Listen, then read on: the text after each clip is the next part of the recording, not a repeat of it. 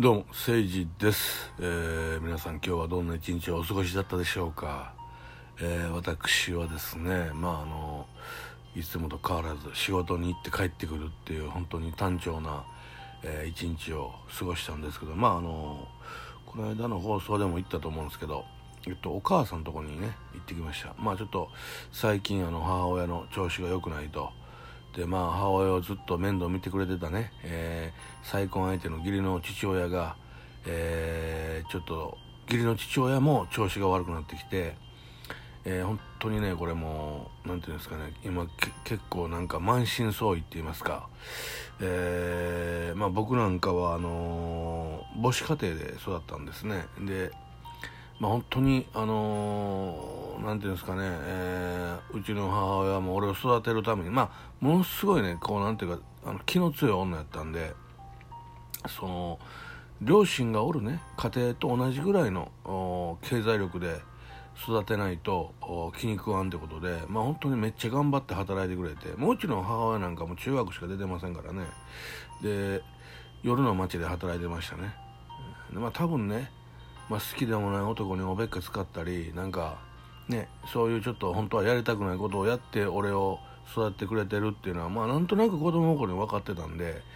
あのただねやっぱりそこまで分かってなかった。大人になってからやっぱりこうそういうね水商売で働くような人とあの相まみれるようになって、まあ、その子らがどんだけきつい仕事してるかと、ね、風俗の人とかでもそうだけどあんなんね、あの、あれですよ、あの、好きでやってるやつおらへんからね、みんな金のためにやってるんですよ。あのできることがやれてないよね。うんで、えーそれがやっぱ大人になって分かってから、あおかんには本当にお世話になったなと思ってたけど、俺17で家出して、あのーそれこそもうホームレスししてでも家に帰らんかったから、ね、だからまあ、まあ、ちょっとその事情っていうのはもうめっちゃ話長なるからまだいつかしたいですけど、えーまあ、家に帰れなかったと。で、まあ、そこからずっと一人でこう生きてきてまああのーまだ178ぐらいやったらねおかんの苦しさを分かってないから、まあ、結構あのも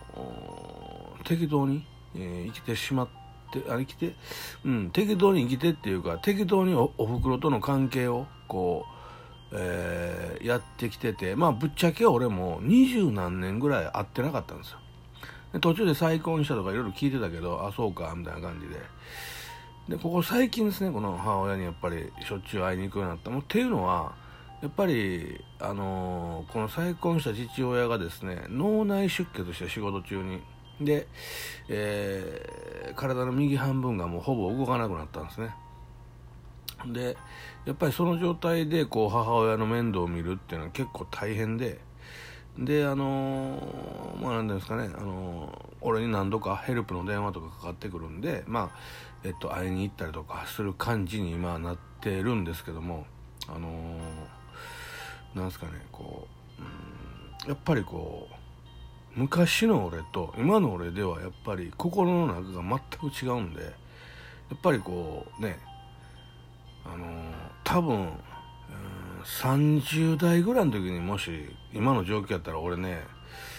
多分ねもうね気にしてないと思うんですよ、うん、あの親が死ぬとかにあんまり気持ちが動かんかったんで当時ね。まああのーていうんだろうこうちょっと若干ですけどね親を恨んでるみたいな時とこがあったんで。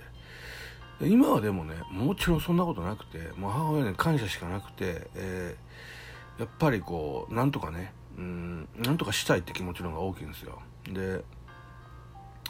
えーまあ今んとこねこういろいろ見てるとなんかその日々のこととかちょっとしたことっていうのはなんかねおと要介護みたいなのが国にはなんかあって俺もよく制度知らんねんけどえっとえーなんかケアマネージャーさんかなんかいうのがおるらしいの国の役所かなんかその人に頼んだらなんかいろいろこう買い物手伝ってくれます。なんか家の掃除とかたまに来てくれますとかね。でおふくろのそのちょっと下の世話なんかもしてくれますみたいな人がおるらしいんですよ。親父が今一番負担になってんのはとおふくろがこうトイレに行くのにちょっとやっぱりもう間に合ってないですよね。意識はあるんやけどもう漏らしてるわけじゃないんだけどでちょっとベッドを汚してしまうとかあってでそれがちょっと親父にとってはものすごい負担やと。でそれをなんとか誰かやってくれへんかなみたいな話を今日したら週5ぐらいでその、えっと、やってくれる人がおると下の世話とかね、うん、それを親父に話してなんとかそれでって。だからまああのずっと自分らが、えっと、若い時から、えー、あの年いってるんであのクーラーとかつけてなかったんですよ。クーラー嫌いやってね。だけどもう今年も無理やないとって言うてるんですね。で洗濯機壊れてるんですよ。あのちょっとその汚れたシーツをねお親父がやっぱりベッドとか、うん、あの洗おうとしてももう壊れてるからなんとかしてほしい。冷蔵庫ちっちゃいから入らへんと。あの体ちょっと半分こう悪いから車椅子みたいなグーッと押しながらやんと外に出れないですよ。でこれもっと言うと雨降ったらもう傘出せないでしょ。しかもこける率が高いと。だからなるべく買い物の回数を減らしたいと。そのためには冷蔵庫をもっと大きくして品物をもっと入れない入れれないと無理やみたいなことを言うてあって。これもまた変えなあかんって。で今日まあいろいろ話しててねうんまあ分かったと思ったんやけどまあ金がいると。どっちにしちゃって。もうこんなあのー、ちっちゃい金じゃなくてまあそこそこガバッと金がまあこれ何でもそうですけど皆さん。あの金ボコンってあったら何でもはい解決なんですよ。でも俺はま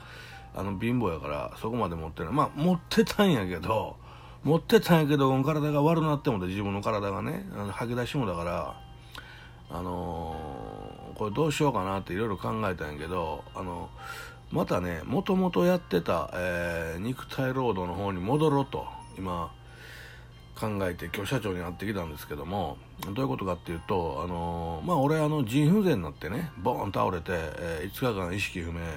1ヶ月半入院1ヶ月リハビリみたいな感じを経て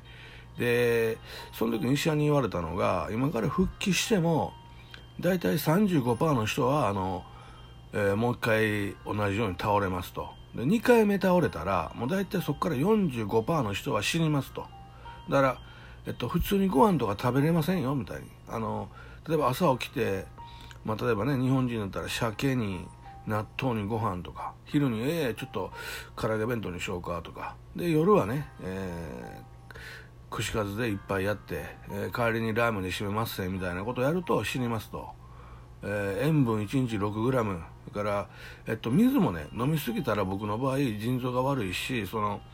えっと、腎臓が悪いってことはあの水をきれいに体の中でねきれいなものに交換できてないんですよ。老廃物が溜まってるんですよ。飲みすぎるとまた水がどんどん溜まってあの俺ぶっ倒れた時は肺に水が満タン倒れて息できなくなって倒れて肺炎ですねいわゆる。バーン倒れた。同じようになると。あんまり飲みすぎたら水をね。水の制限もあると。で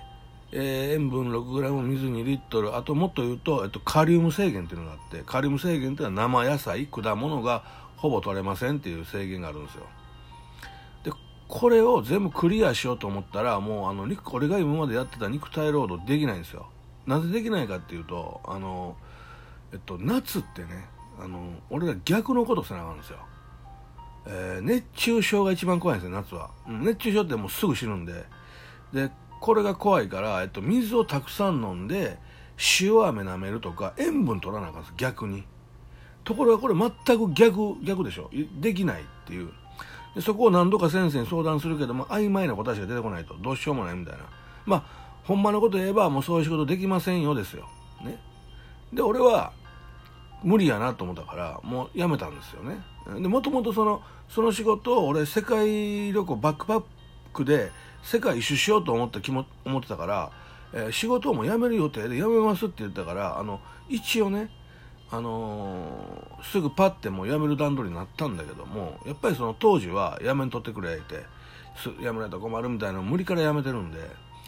あのー、まあちょっと自分の中で負い目が多少ありますよね。まあでもね、あのそんなね、そんな体で、今みたいな体で、そんなに仕事できん。で、今はちょっと派遣にちょっと毛の生えたような仕事をやって、まあもうちょっと楽なやつね。まあ言うても外で働いてるけど、もう楽なやつやってるんですよね。が、もうそんなことしとったら、これ、おかんを救われへんじゃないですか。もう助けられへんから、もうやめて、えー、前の稼ぎのいい仕事にまあ戻ろうと。で、今日社長のとこ行って、ちょっと直談判して、えー、戻らしてほしいと。ほんだら、まあ一応ほんまに男やね。俺らかっこええな思ったけどあの分かったいでその代わりもう仕事やっててもうあかんと思ったらどんだけしあのどんだけ忙しかって元請けがどんだけ文句言うてきようかまへんから日陰で休んでゆっくりしながらやれよって言うてくれてもうありがとうございますって今日はまあね社長と話してきてまあ男同士がっちり握手してきたんですけどあのー、まあね自分の中でね問い詰めたんですよ、うん、己の命とおかんとどっちが大事やって問い詰めたけどどうやってもおかんのが大事やなと思って。だからもうねあの寿命を縮める可能性が高いけどもうやっていこうと。戻ろうと。カムバックしようというふうに思って。まあ本当はねこのラジオトークとかやりながら、えっと、日本一周しようかな思ったんですよ、うん、あの、えー、貧乏旅行じゃないけどね。それこそ本当自転車とかで行ったろうかな思って、うん、でそれをね YouTube に上げて YouTube でもあのえっと、投げ銭稼ぎながら生活しようかなって本当にチラチラ思ってたけど、まあ、そんな甘いことができるような現状じゃなくなってきたんで、まあ、あのがっちりね、えー、現実と向き合ってやっていくしかないなと。でまあラジオトークねまあ良かったなって、えー、まあ、こういうのでもね、あのー、ちょっとしたことでこう吐き出せるなと思いますね。うん。まああのね、なんでしょうね、あのー、まあ別に俺そんなに自分の中で大したことではないんですけど、まあ、あのー、短いな、もう終わりやな、うん、もう一本撮ろうかなと思うね、結構喋れんな、今日、うん、あの、こういうこう吐き出したい時って結構喋れますね、うん。